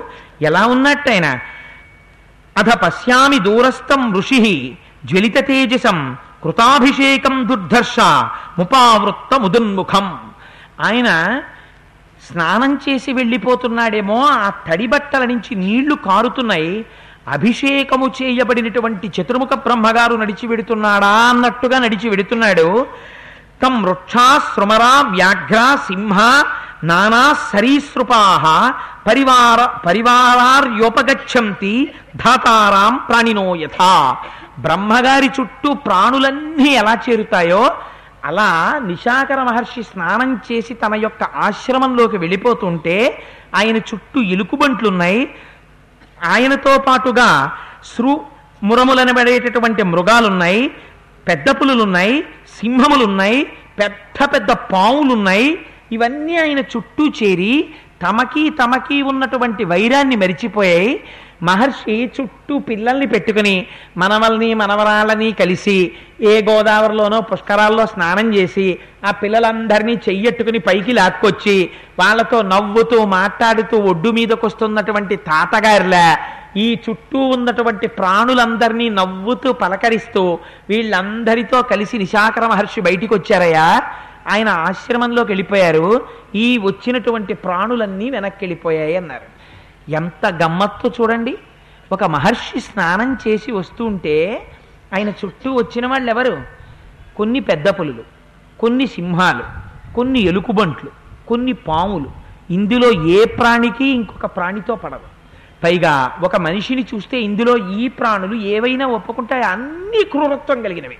పెద్ద పులులకి క్రూరత్వం సింహాలకి క్రూరత్వం పాములకి క్రూరత్వం ఇటువంటి ప్రాణులు నిశాకర మహర్షి చుట్టూ చేరి ఆయనకి నమస్కారం చేస్తూ ఎంతో ప్రసన్నంగా ఆయన వెంట వచ్చాయి. అంటే తపశ్శక్తి కలిగినటువంటి ఒక మహర్షి అక్కడ ఉన్నారు అని ఏమిటి జ్ఞాపకం? అంటే ప్రాణులు ఒకదాని పట్ల ఒకదానికి ఉన్నటువంటి వైరాన్ని మరిచిపోయి జీవితం గడుపుతాయి. మీకు ఇప్పటికీ ఆశ్చర్యకరమైన విషయం ఏమిటంటే రమణ మహర్షి ఆశ్రమంలో తరచు వెళ్ళే నా స్నేహితుడు ఒకడు చెప్పాడు ఒకసారి రమణ మహర్షి ఆశ్రమంలో బాగా చీకటి పడిపోయిన తర్వాత నడిచొస్తుంటే కాలు నీటిని సరఫరా చేసేటటువంటి మెత్తటి గొట్టం మీద వేశాను అనుకున్నాడు.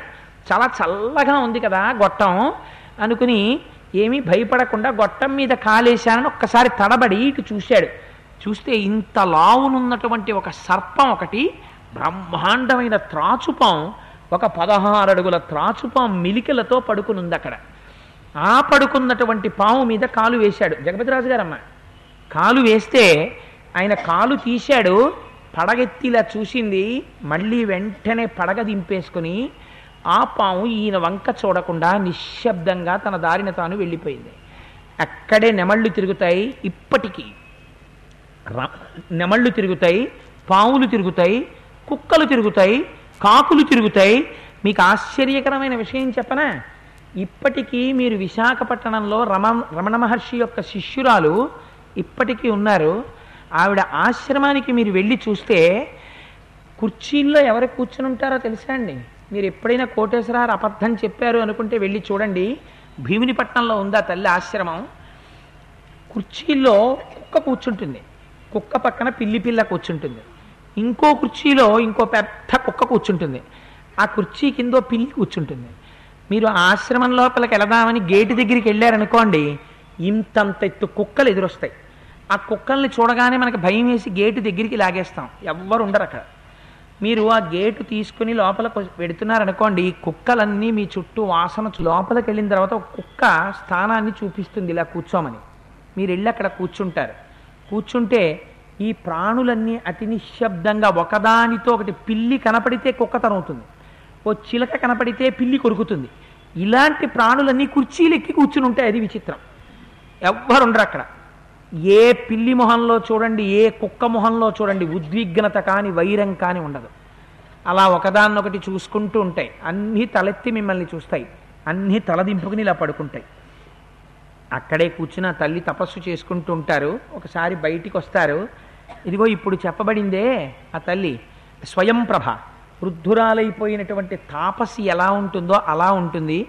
ఆ తల్లి బయటికి వస్తారు ఒక్కసారి చూస్తారు దర్శనం చేస్తారు నమస్కారం చేస్తారు ఆవిడకి మాట్లాడాలనిపిస్తే మీరు ఎక్కడి నుంచి వచ్చారు అని అడుగుతారు.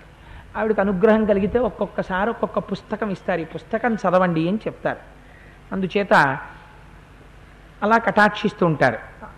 అలా ప్రాణులన్నీ తమ ఒకదాని పట్ల ఒకటి వైరము మరచి ఉండడం అంటే నిశాకర మహర్షి వెనకాతల మీరు అటువంటి స్థితి రమణులు వెళ్ళిపోయి ఎప్పుడు? ఆనాడు వెళ్ళిపోయారు రమణులు. వెళ్ళిపోయి ఇప్పటికీ యాభై సంవత్సరముల పైచులుకైపోయింది. ఇప్పటికీ మీరు రమణ మహర్షి ఆశ్రమంలో కాలు పెడితే అదే వాతావరణం. ఎందువల్ల వస్తుంది అది అంటే వారికి ఉన్నటువంటి తపశ్శక్తి అలా ఇప్పటికీ ఋష్యశృంగ మహర్షి యొక్క తపశ్శక్తి చేత మంచి ఎండలో కప్ప నీటిలోకి దూకలేక శోషించిపోతుంటే పక్కన బిలంలోంచి త్రాచుపా వచ్చి పడగపట్టి ఆచ్ఛాదన కల్పించి ఆ కప్పని కాపాడింది. శంకరాచార్యులు వారు ఎదురుగుండా చెట్టు కింద కూర్చుని చూశారు. ఆశ్చర్యపేరు ఇదేమిటి? కప్పకి పావు పడగపట్టి నీడ పట్టడం ఏమిటని? వెంటనే కళ్ళు మూసుకుని ధ్యానం చేసి దివ్య దృష్టితో చూశారు. అక్కడ ఋష్యశృంగ మహర్షి తపస్సు చేశారు. ఎప్పటి ఋష్యశృంగ మహర్షి? ఒక్కొక్క మహర్షి యొక్క తపోశక్తి ఇప్పటికీ అలాగే నిలబడిపోతుంది. అందుకే మనుష్య జన్మనిత్తిన వారు ప్రయత్నపూర్వకంగా తపోభూములను తొక్కాలి. తొక్కడం అంటే అక్కడికి వెళ్ళి ఒకసారి దర్శనం చేసి నమస్కారం చేయాలి అందుచేత విశాఖర మహర్షి యొక్క గొప్పతనం అంటే అది ఏదో ఆయన స్నానం చేశారట ఆయన వెనకాల పాములు ఇళ్ళైట పులులు ఇళ్ళైట సింహాలు ఇళ్ళైట ఆయన పాకలోకి వెళ్ళిపోయారట ఇవి వెనక్కి వెళ్ళిపోయాయిట అందుకోసమా? ఆయన బ్రాహ్మీ శక్తి ఎటువంటిదో చూపిస్తున్నారు. విశ్వనాథ సత్యనారాయణ గారు అంటారు బ్రాహ్మీమయమూర్తులు అంటారు అటువంటి వారిని. అటువంటి స్థితిని పొందినటువంటి విశాఖర మహర్షి లోపలికి వెళ్ళి బయటికి వచ్చారు అక్కడే పడున్నటువంటి నన్ను చూశారు. చూసి ఆయన అన్నారు ఏమయ్యా నిన్ను చాలా కాలం నుంచి చూస్తున్నాను. నువ్వు మీ తమ్ముడు వచ్చి నాకు నమస్కారం చేసేవారు కదా. నువ్వేం ఇవాళ రెక్కలు కాలిపోయి ఇలా ఉన్నావు అని అడిగారు. అడిగితే నేను జరిగిన కథంతా చెప్పాను. ఆనాడు నిశాకర మహర్షి నాకు ఒక వరం ఇచ్చారు. ఏమని? పక్షౌచతే ప్రపక్షౌచ పునరన్యో భవిష్యత ప్రాణాశ్చ చక్షుషీ చైవ విక్రమశ్చ బలంచతే. సంపాతి నువ్వు బెంగ పెట్టుకోకో. భవిష్యత్తులో నీ వల్ల ఒక మహత్కార్యం జరగవలసింది. రెక్కలు లేకపోయినా నువ్వు ఇక్కడ పడుండు. నువ్వు చూశావే సీతాపహరణాన్ని నువ్వు చూశావు నీకు తెలుసు. ఈ సీతమ్మ తల్లిని అన్వేషిస్తూ ఒకనాడు వానరులు వస్తారు ఈ దిక్కుకి. వాళ్ళకి నువ్వు మాట సాయం చెయ్యి. నేను అభయం ఇస్తున్నాను. కాలిపోయినటువంటి రెక్కలు మళ్ళీ పుట్టడం అన్నది సృష్టిలో ఉండదు. కానీ నీకు మళ్ళీ రెక్కలు వస్తాయి నేను చెప్తున్నాను. నువ్వు మాత్రం ఈ కొండ మీదే వేచి ఉండు అని ఆనాడు నిశాకర మహర్షి నాకు చెప్పారు. అందుకుని కొన్ని వేల సంవత్సరముల నుంచి ఇలా బ్రతికున్నాను. ఒక్కొక్కప్పుడు ఆలోచన కలిగేది. అని మహర్షి ఒక మాట అన్నారు. నాకు ఇంక నాకు కూడా రామచంద్రమూర్తిని చూడాలనుంది లక్ష్మణుణ్ణి చూడాలనుంది. కానీ రామావతారం రాముడు రావడానికి ఇంకా కొన్ని వేల సంవత్సరముల సమయం ఉంది. అంతకాలం ఈ శరీరంలో ఉండాలని లేదు. అందుకని దీన్ని వదిలేద్దాం అనుకుంటున్నాను వెళ్ళిపోతాను అన్నారు. మహర్షులంటే వాళ్ళ శక్తి ఎలా ఉండేదో చూడండి. దీంట్లో ఉండాలని మనం తాపత్రయపడతాం. ఎవడుంటాడు లేదు కూలికొచ్చి కూలివాడు పట్టుకొచ్చిన బియ్యపు మూట అనేవారు రమణులు శరీరాన్ని. ఎప్పుడు దింపేద్దామా అని చూస్తాడు కూలివాడు. జ్ఞాని కూడా ఎప్పుడు ఈ దిక్కుమాల ప్రతిబంధకాల బయటికి పోదామా అని చూస్తుంటాడు. మరి గురువు యొక్క గొప్పతనం ఏమిటంటే ఆయన శరీరంలో ఉన్నంతసేపే శిష్యులను అనుగ్రహిస్తాడు. లేకపోతే మఠాకాశం అనంతాకాశం అయినట్టు ఆయన అనంతాకాశంలోకి వెళ్ళిపోతాడు. ఆయనకి లోటు లేదు. కానీ మళ్ళీ అందించే గురువు ఎక్కడ దొరుకుతాడు? అందుకని రమణులు వెళ్ళిపోతే జాతి ఖేదపడింది. రమణులకేం లోటు ఉండదు అందుకే ఆఖరణ కూడా ఆనంద భాష్పాలు రాలుస్తూ అమ్మయ్యా వదిలేస్తున్నాను శరీరం అనే ఆక్సిజన్ సిలిండర్ తీసుకొస్తుంటే వద్దు వద్దని చేతితో సౌజ్ఞ చేసి జ్యోతి రూపంగా బయటికొచ్చి అరుణాచల పర్వత శిఖరాల్లోకి కొన్ని వేల మంది చూస్తుండగా వెళ్ళిపోయారు.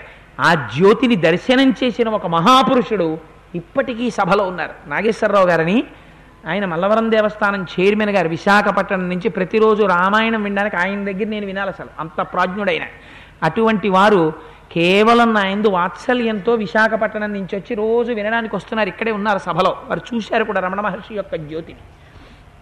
అందుచేత అటువంటి మహాపురుషులు. లేరా?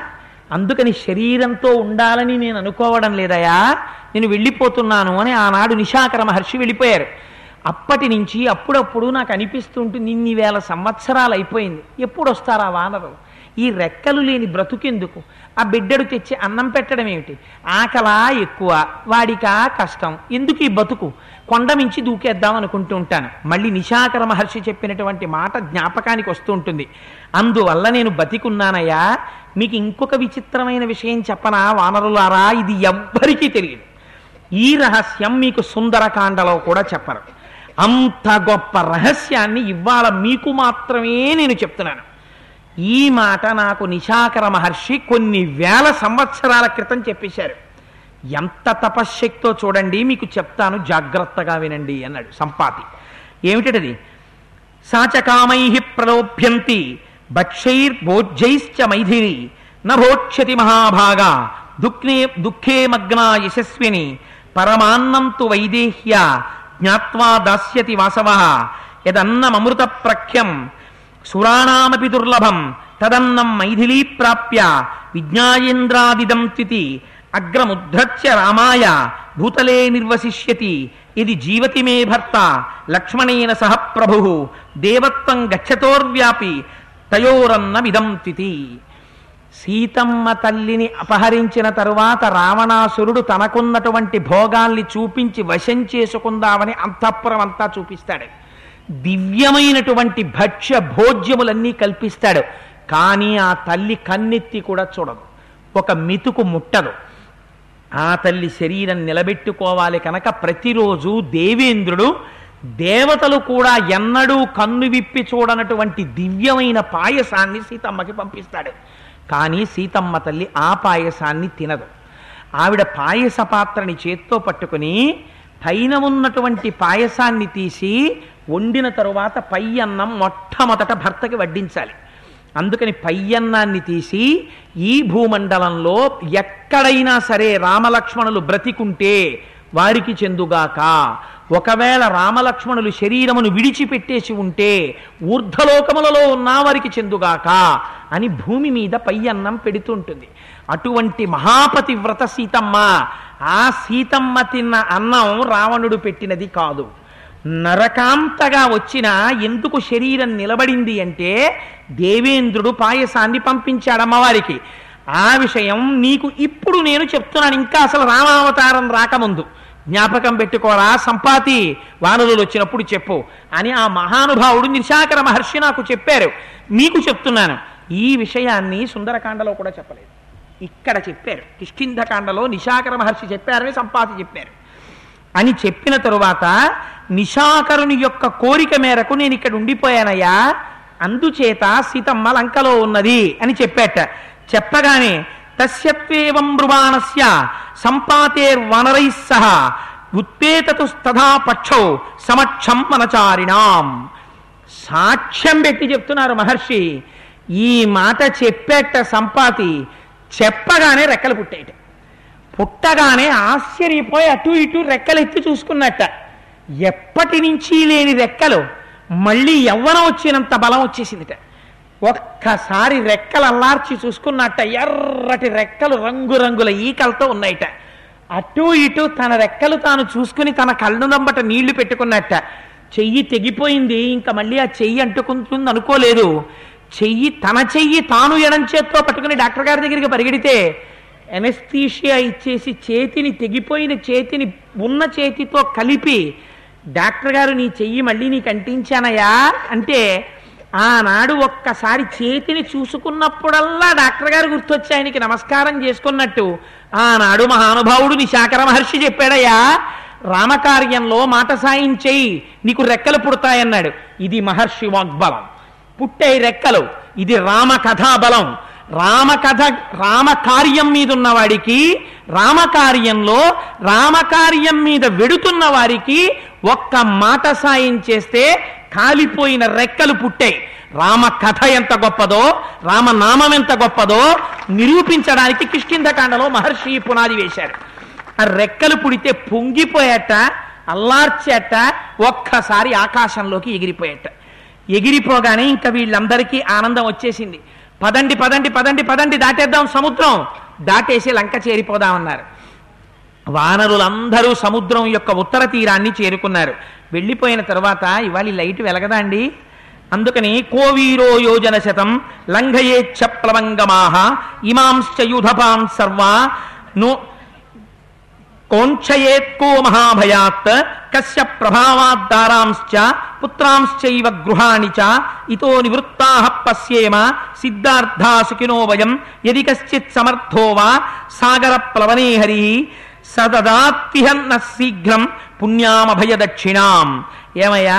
ఈ నూరు యోజనముల సముద్రాన్ని దాటి ఎవరు ఆవలి ఒడ్డుకు వెళ్ళగలిగినటువంటి వాడు ఎవడు మిగిలిన వానర జాతికి అంతటికీ కూడా ప్రాణప్రదానం చెయ్యగలిగినటువంటి వాడు ఎవరు ఈ ఉత్తర తీరంలో నిలబడిపోయినటువంటి ఇన్ని వేల మంది వానరులు సంతోషంగా తిరిగి వెళ్ళి తమ భార్యాపుత్రులతో ఆనందంగా గడపగలిగినటువంటి స్థితిని పొందినవాడు? పోన్లేండి గోపాలకృష్ణ గారి దగ్గరికి వచ్చేసాం కదా వదిలిపెట్టేయండి వాళ్ళకి అందుచేత ఎవరు మళ్ళీ మాకు అటువంటి సౌభాగ్యాన్ని ప్రదానం చెయ్యగలిగిన వాడు ఎవడి వల్ల జరుగుతుంది ఈ కార్యం? ఎవరు అటువంటి సమర్థుడు? ఎవడు మాకు అభయం ఇవ్వగలడు? అని నూరు యోజనముల సముద్రం దగ్గరికి వెళ్ళి అడిగారట. అందరూ అక్కడ కూర్చున్నారు. ఇంకేముంది? సముద్రం దాటేస్తే లంకే? వచ్చేసారు అందరూ. తీరా సముద్రపు టొడ్డున కూర్చుని చూశారు. పెద్ద పెద్ద అలలు పెద్ద పెద్ద తరంగాలు తిమింగలాలు రాక్షసులు అనేకమైనటువంటి జలచరాలు పావులు ఇవన్నీ చూశారు. చతికిల పడిపోయారు చతికిల పడిపోయి మళ్ళీ ఒక్కక్కడ ఊరే నువ్వేమైనా వెళ్ళగలవురా ఈ సముద్రాన్ని దాటి అంటే అన్నాడు. పోనీ ఎంత ఎగరగలవు? ఇంకా ఏమవుతుంది? అసలు ఎవడి బలం ఎంతో బయటపడడం ప్రారంభమైంది. అడిగితే ఒక్కొక్కడు లేచి ప్రజెంట్ సార్ అని చెప్పి ఒక్కొక్కడు చతుస్సాగర పర్యంతం గో బ్రాహ్మణేభ్య శుభం అవుతూ ఆత్రేయ అర్చనానస అని ప్రవర చెప్పుకున్నట్టు ఒక్కొక్కడు తమ బలం చెప్పుకోవడం మొదలుపెట్టాడు. ఏమని?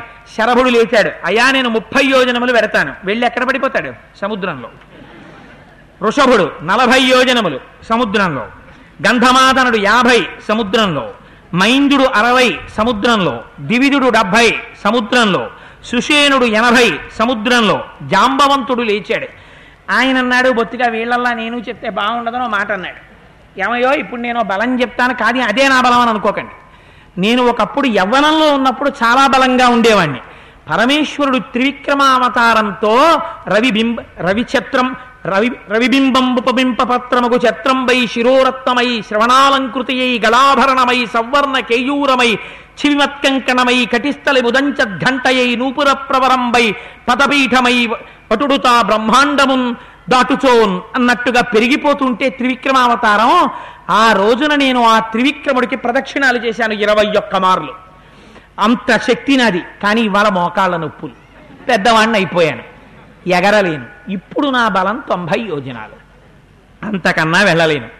అంటే అంగదుడు లేచి అన్నాడు నేను వెళ్ళగలను. వంద యోజనాలు. కానీ రిటర్న్ జర్నీ డౌట్. తిరిగి రాలేను అన్నాడు. అంటే జాంబవంతుడు అన్నాడు అయ్యో అది మహాపాపమయ్యా. నహి ప్రేషయిత తాత స్వామీ ప్రేష్య కథంచన భవతాయం జనసర్వ ప్రేష్య ప్లవగ సత్తమా. ప్రభువుని సేవించేటటువంటి వాళ్ళు హాయిగా కులాసాగా కూర్చుని ప్రభు వెళ్ళి తన పని తాను చూసుకుంటుంటే అసిస్టెంట్లు అందరూ పేపర్ చదువుకుంటుంటే ఆఫీసర్ గారు టైప్ కొట్టుకుంటుంటే లెటర్ ఎంత అసహ్యంగా ఉంటుందో అంత అసహ్యంగా ఉంటుందయ్యా. మేము ఇక్కడ కూర్చోవడం ఏమిటి? నువ్వేమో ఆ పని మీద వెళ్ళి చక్కబెట్టుకోవడం ఏమిటి? ఒకవేళ నీకు శక్తి ఉన్నా నువ్వు వెళ్ళకూడదు. నువ్వు ఎంతసేపు కూర్చుని పనిని పురమాయించాలి ప్రభువు కనుక నువ్వు కూడా వంద యోజనాలంటే ఏంటి వెళ్ళకూడదు తప్పు. మళ్ళీ అది పొరపాటే. An officer should be an officer an assistant should be an assistant అంతేగాని ఆఫీసర్ గుమాస్తా పని చేయకూడదు గుమాస్తా ఆఫీసర్ పని చేయకూడదు. అందుకని ఎంత అందంగా చెప్పాడో చూడండి మహానుభావుడు జాంబవంతుడు. నువ్వు ఇక్కడ కూర్చుని చెప్పాలి తప్ప నీకు శక్తి ఉన్నా కూడా నువ్వు అలా వెళ్ళకూడదు నువ్వు చెయ్యకూడదు అది ధర్మం కాదు. ఆ మాట నీ నోటంట రాకూడదు. ఎవరిని పంపాలో నాకు తెలుసు. ఉన్నాడు వాడొకడు. వాడి దగ్గరికి నేను వెళ్ళి పంపిస్తాను చూడండి మీ అందరూ అన్నాడు. నహి ప్రేషయితా తాత స్వామీ ప్రేష్య కథంచన భవతాయం జనసర్వ ప్రేష్య ప్లవగ సప్తమ నాయన ఎవరిని పంపించాలో వారిని పంపించాలి అంతేకాని ప్రభువు నువ్వెళ్ళడం ఏమిటి అని తతప్రతీతం ప్లవతాం వరిష్ట ఏకాంతమాశ్రిత్య సుఖోపవిష్టం. సంచోదయామాస హరిప్రవీరో హరిప్రవీరం హనుమంతమేవా. ఆజాంబవంతుడు ఒక్కడు కూర్చున్నటువంటి హనుమ దగ్గరికి వెడుతున్నారు. ఈలోగా మళ్ళీ అంగదుడు అంటాడు అప్పటికి సంతోషం అప్పటికి మళ్ళీ దుఃఖం. ఎవడు తొన్నూరు యోజనాలు దాటుతానన్న వాడు లేడు. అందుకని ఆయన అంటున్నాడు ఇది నాహంగమిష్యామి నాణ్యే వానర పుంగవా పునఃకల్విదమస్మాభి కార్యం ప్రాయోపవేశనం. నేను ఎడతానంటే వెళ్ళనివ్వరు. నూరు యోజనాలు వెళ్ళేవాడు కనపడ్డు. మళ్ళీ దర్భలు తెచ్చేస్తారా? పడుకుందాం అన్నాడు. అమ్మబాబాయ్ మళ్ళీ మొదలెట్టాడు రై పాత వీడు? అనుకుని నిరాశావాదం మనస్సులో పేరుకుపోతే ఎలా ఉంటుందో చూడండి అంతటి బలవంతుడు కూడాను. అని నువ్వు ఉండరా నాయన ఎవరిని పంపాలో నాకు తెలుసురా నేను ఆయన దగ్గరికి వెడతాను రా అని హనుమ దగ్గరికి వెళ్ళారు. హనుమ ఒక్కరు కూర్చుని ఏకాంతంలో సముద్రపుటొడ్డున ఉన్నారు. ఆయన దగ్గరికి వెళ్ళి జాంబవంతుడు అంటాడు ఏమయ్యా ఏమీ తెలియని వాళ్ళ హనుమ ఇవాళ ఇలా కూర్చునున్నావు? అప్స అప్సరాప్సరాసాం శ్రేష్ఠ విఖ్యాత పుంజిక స్థల అంజనీతి పరిఖ్యాత పత్ని కేసరిణో హరే విఖ్యాతాత్రిషు లోకేషు రూపేణ ప్రతిమాభువి అభిశాపాదభూత్తాత వానరీ కామరూపిణి దుహితా వానరీంద్రస్య కుంజరస్య మహాత్మన కపిత్వే చారు సర్వాంగి కదాచిత్ కామరూపిణి. ఒకనొక సమయంలో అప్సరసలలో శ్రేష్ఠురాలైనటువంటి పుంజక స్థల అనబడేటటువంటి ఒక అప్సరస శాపవశం చేత కుంజరుడనేటటువంటి వానరుడికి కుమార్తెగా జన్మించింది. అంజనా అని పేరు పెట్టారు. ఆవిడ కామరూపిణి. ఒకనాటి ఆవిడ నీ తండ్రి అయిన కేసరి యొక్క భార్య. అందుచేత నీకు తల్లి. నీ తల్లి అయినటువంటి ఆ కే అంజన ఒకనొక నాడు మనుష్య రూపాన్ని ధరించి విలాసంగా ఒక పర్వత శిఖరం మీద నిలబడింది. వాయుదేవుడు ఆవిడ్ని చూసి మోహించి తన దీర్ఘమైన బాహువుల చేత గాఢముగా కౌగిలించుకున్నాడు. ఆ తల్లంది ఎవడురా దుర్మార్గుడు నా పాతివ్రత్యమును చెరప చూస్తున్నవాడు నేను ఏకపత్ని వ్రతని అంది. అంటే ఆయన అన్నాడు అమ్మా ఇదంతా ఎందుకని? బ్రహ్మగారు ఆదేశించారు తమ తమ యొక్క తేజస్సుల్ని భూమి మీద వానరులుగా పంపమని. అందుకని అమ్మా నీ పాతివ్రత్యానికి భంగం కలగదమ్మా. గొప్ప పరాక్రమమున్నవాడు బుద్ధిమంతుడు నవవ్యాకరణ పండితుడు నత్వా హింసామి శుశ్రోణి మాభుత్తే సుభగే భయం. మానసాస్మి గతో యత్పాం పరిష్వజ్య యశస్వినీం. వీర్యవాన్ బుద్ధిమాన్ సంపన్న స్తవపుత్రో భవిష్యతి. మహాసత్వో మహాతేజ మహాబల పరాక్రమ లంఘనే పవనే చైవ భవిష్యతి మయా సమహ మహాబుద్ధిమంతుడు పరాక్రమవంతుడు నవవ్యాకరణ పండితుడు నాతో సమానంగా దూకగలిగిన వాడు ఎగరగలిగిన వాడు ప్రయాణం చెయ్యగలిగినటువంటి వాడు ఎటువంటి పరిస్థితులలోనైనా సరే కార్యాన్ని చక్కబెట్టగలిగినటువంటి సమర్థత కలిగినటువంటి వాడు మహావీరుడైనటువంటి పుత్రుడు కేవలముగా మానసికముగా నిన్ను నేను చూసినంత మాత్రం చేత నీ కడుపు ఎందు జన్మించనున్నాడమ్మా అని వరమిచ్చారు. ఆ కారణం చేత ఒక గుహలో హనుమా నువ్వు జన్మించావు. నువ్వు జన్మించి జన్మించగానే ఆకాశంలో ఉదయిస్తున్న సూర్య భగవానుండి చూసి తినే ఫలం అనుకుని ఎగిరి ఆ సూర్య భగవానుండి పట్టుకోబోయావు. సూర్యపదానికి అడ్డొస్తున్నామని కోపం వచ్చి ఇంద్రుడు వజ్రం పెట్టి కొడితే నీ ఎడమదవడ సొట్టబడి కింద పడ్డావు. సొట్టబడిన హనువులు కలిగిన వాడు కనుక నిన్ను హనుమా అని పిలిచారు. ఆనాడు నువ్వు భూమి మీద పడి పడిపోతే నీ తండ్రి వాయుదేవుడికి కోపం వచ్చి ఆయన కూడా పెన్ డౌన్ స్ట్రైక్ మొదలుపెట్టాడు. ఆయన కూడా భూమి మీద ఎక్కడా వాయువు వీచడం ఆపేసింది. ఆనాడు ప్రాణులన్నీ సంక్షుభితం చెందాయి. చతుర్ముఖ బ్రహ్మగారు పరుగు పరుగునొచ్చారు. సృష్టి ఆగిపోతోందని హనుమకి వరమిచ్చారు ఏ అస్త్రము చేత ఏ శస్త్రము చేత నిన్ను ఎవ్వడూ బంధించలేడు. నీకు ఏ విధమైన అపాయము రాదని వరమిచ్చారు దేవేంద్రుడు పరిగెత్తుకొచ్చి స్వచ్ఛంద మరణం వరమిచ్చాడు నీ అంత నువ్వు సంకల్పం చేసి శరీరాన్ని విడిచిపెట్టాలి కానీ ఒక్క నాటికి నిన్ను పడగొట్టగలిగినటువంటి పురుషుడు ఈ పృథివీ మండలంలో ఈ బ్రహ్మాండాల్లో ఎక్కడా ఉండడు. అటువంటి వాడివని వరమిచ్చారు. అందుకే ఇప్పటికీ మహానుభావుడు ఎక్కడ రామకథ చెక్కినా ఎక్కడ రామాయణం చెప్పినా అక్కడక్కడికి ఏదో ఒక రూపంలో వస్తారట. ప్రచ్ఛన్న రూపంలో వచ్చి కన్నుల వెంట నీరు కారుస్తూ రామకథ విని తన్మయత్వాన్ని చెందుతారట. అందుకే ఎక్కడ రామకథ చెప్పబడుతుందో అక్కడికి హనుమ వస్తారు. ఎక్కడ హనుమ అడుగు పెడతారో అక్కడ పవిత్రమై మంగళమైపోతుంది. ఆ ప్రాంతంలో మనం కూర్చున్నాం కనుక మన కోరికలు తీరిపోతాయి. చచ్చేవాడు కూడా బతుకుతాడు. అది రామకథకి హనుమకి ఉన్నటువంటి గొప్ప సంబంధం. అందుకున్నటువంటి వరం ఇచ్చాడయా? మహానుభావ నేను ఎన్నో సందర్భాల్లో గరుత్మంతుడు సముద్రంలో ఉన్న పాముల్ని తన్నుకుపోతుండగా చూశాను. నీ తండ్రి వాయుదేవుడు ప్రభంజనుడై వీస్తే చెట్ల యొక్క పెద్ద పెద్ద కొమ్మలని విరిచేస్తాడు. పర్వత శిఖరములను డుళ్ళించేస్తాడు. అటువంటి శక్తి కలిగిన వాయుదేవుని కుమారుడవైనటువంటి నీకుంది. ఆ గమన శక్తి గరుత్మంతుడికుంది. అటువంటి హనుమా ఇవాళ కొన్ని కోట్ల వానరముల యొక్క ప్రాణములు భవిత సౌభాగ్యము నీ చేతులలో ఉన్నాయి. నీ వీర్యమును పరాక్రమమును తేజస్సును పుంజుకో. ఒక్కసారి నీ అవిక్ర పరాక్రమాన్ని ప్రదర్శించు. నూరు యోజనముల సముద్రాన్ని అవలీలగా గడచి ఆవలి ఒడ్డుకు చేరి సీతమ్మ జాడ కనిపెట్టి ఈవతలకి రా. దాని చేత వానరుల యొక్క ప్రాణములు నిలబడతాయి. స్వామి హనుమా నీ శక్తిని చూపించొక్కసారి. అనేటప్పటికీ జాంబవంతుడు ఈ మాట అనగానే పైకి లేచారట. లేచి మేరు పర్వతం ఎలా పెరిగిపోతుందో అలా పెద్ద శరీరాన్ని పెంచేశారు. పెంచేసి ఆయన ఒక్కసారి ఆ కింద వానరులందరూ బొటన వేళ్ళంతంత వారైపోయారు చిన్న చిన్న వారి కింద. అంత పెద్ద స్వరూపంతో నిలబడ్డారు.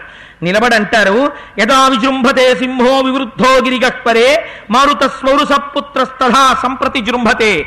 అశోభత ముఖం తస్యా జృంభమాణస్య ధీమత అంబరీషమివాదీప్తం విధోమైవ పావక. అభివాద్య అభివాద్య హరీన్ వృద్ధాన్ హినుమానిద మబ్రవి హనుమానిదమిబ్రవీత్ అరుజత్ పర్వతాగ్రాణి హుతాశన సఖోనిల బలవాన్ అప్రమేయశ్చావాయురాకాశగోచర యస్యాహం శీఘ్రవేగస్య శీఘ్రగస్య మహాత్మన మారుత సౌరుస పుత్ర ప్లవన ప్లవనే నాస్తి మత్సమ ఉత్సహేయం హి విస్తీర్ణ మాలికంతమివాంబరం మేరుంగిరిమసంగేన పరిగంతుం సహస్రశ బాహువేగ ప్రణున్నేనా సాగరేణ ముత్సహే సమాప్లావయితుం లోకం సమ సపర్వత నదీ హ్రదం ముమోరు జంఘవేగేన భవిష్యతి సముత్థిత సముచ్ఛ్రిత మహాగ్రాసో సముద్రో వరుణాలయం. పన్నగాశనమాకాశే పతంతం పక్షిసేవితే వైనతేయమహం శక్త పరిగంతుం సహస్రశ. ఉదయాత్రస్థితం వాపి జ్వలంతం రశ్మిమాలినం అనంతమివ మాదిత్య అభిగంతుం సముత్సహే. సాగరం శోషయిష్యామి ధారయిష్యామి మేదినీం పర్వతీం పర్వతాం చూర్ణయిష్యామి ప్లవమాన ప్లవంగమాహ మహా మహామేరు ప్రతీకాశం మాం చ ద్రక్షదవానరాహ దివమవృత్య గచ్చంతం గ్రసమాన వివాంబరాం. ఇదమిష్యామి జీమూత సంపయిష్యామి ప్రవ కంపయిష్యామి పర్వతాన్ సాగరం చోభయిష్యామి ప్రవమాన సమాహిత.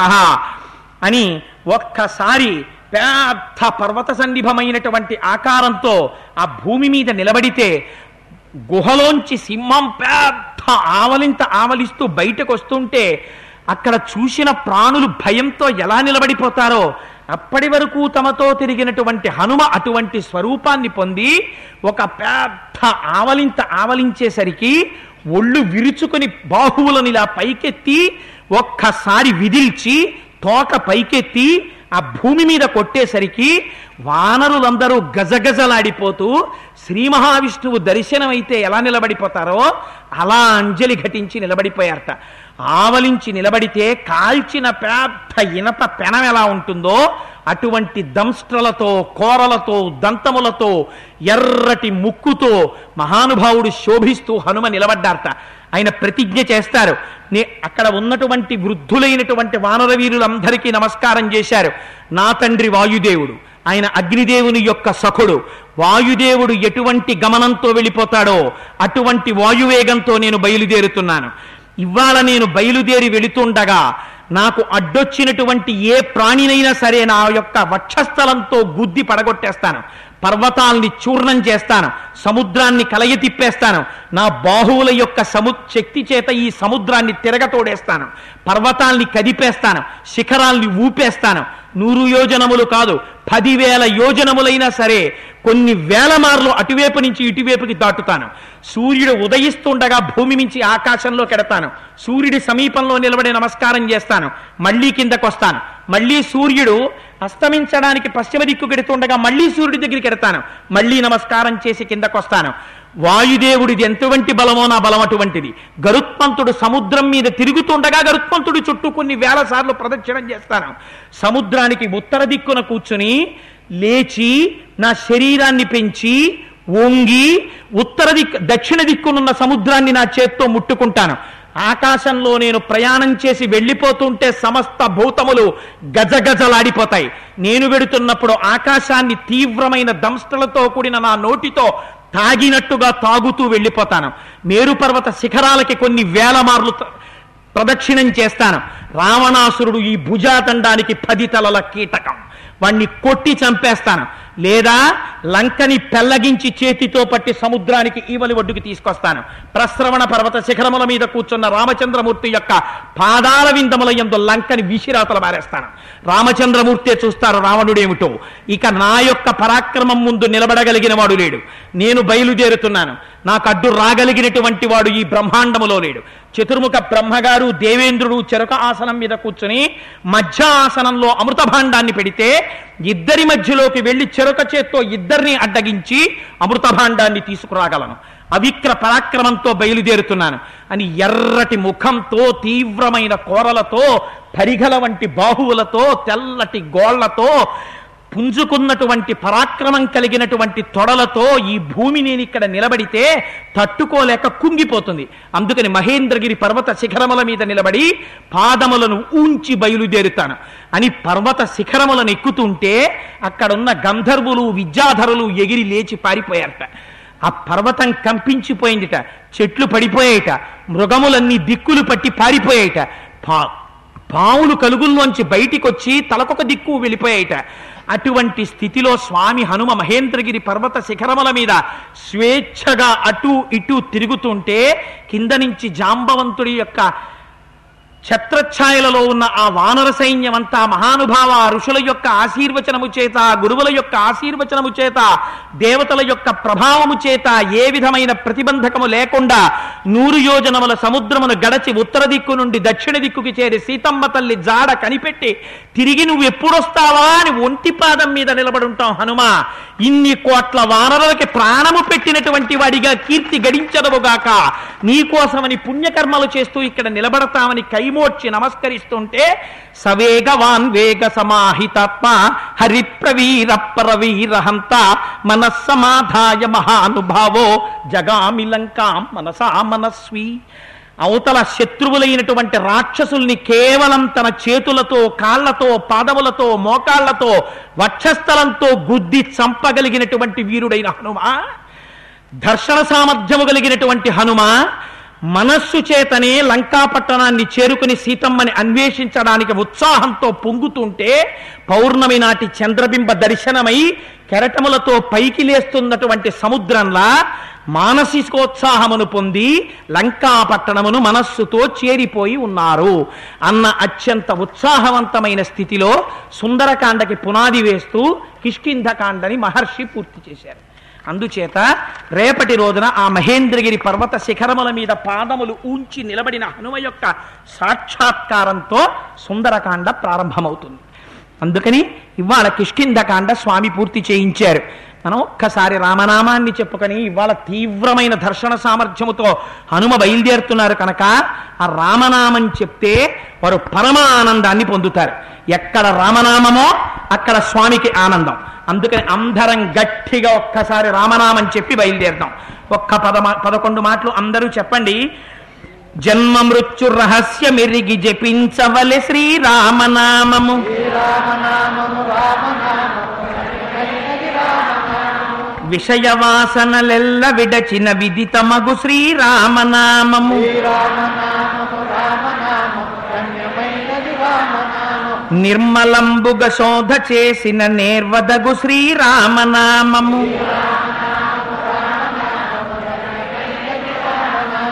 పండు వెన్నెల కాంతి కలిగిన బ్రహ్మనాదము రామనామము. రజతగిరిపతికి నెప్పుడు రమ్యమైనది రామనామము.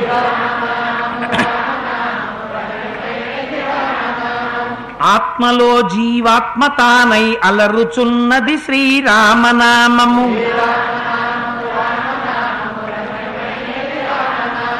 చిత్తశాంతిని కలుగ చేసెడి చిత్స్వరూపము శ్రీరామనామము.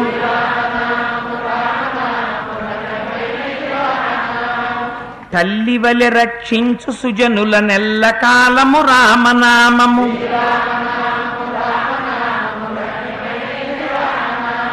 రాక్షసులను తరిమి కొట్టిన నామమే శ్రీరామనామము.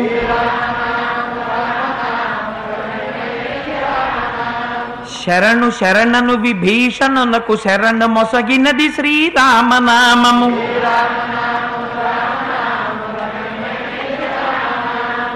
దాసులను రక్షించదయగల ధర్మనామము రామనామము.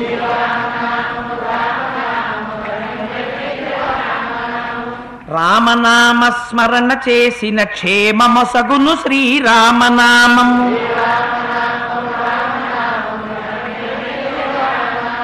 జ్ఞానులకు ఆత్మానుభవ జ్ఞానమే శ్రీరామనామము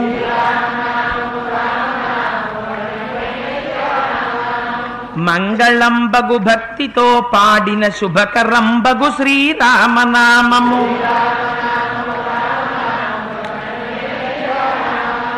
శ్రీరామనామము రామనామము రమ్యమైనది రామనామము.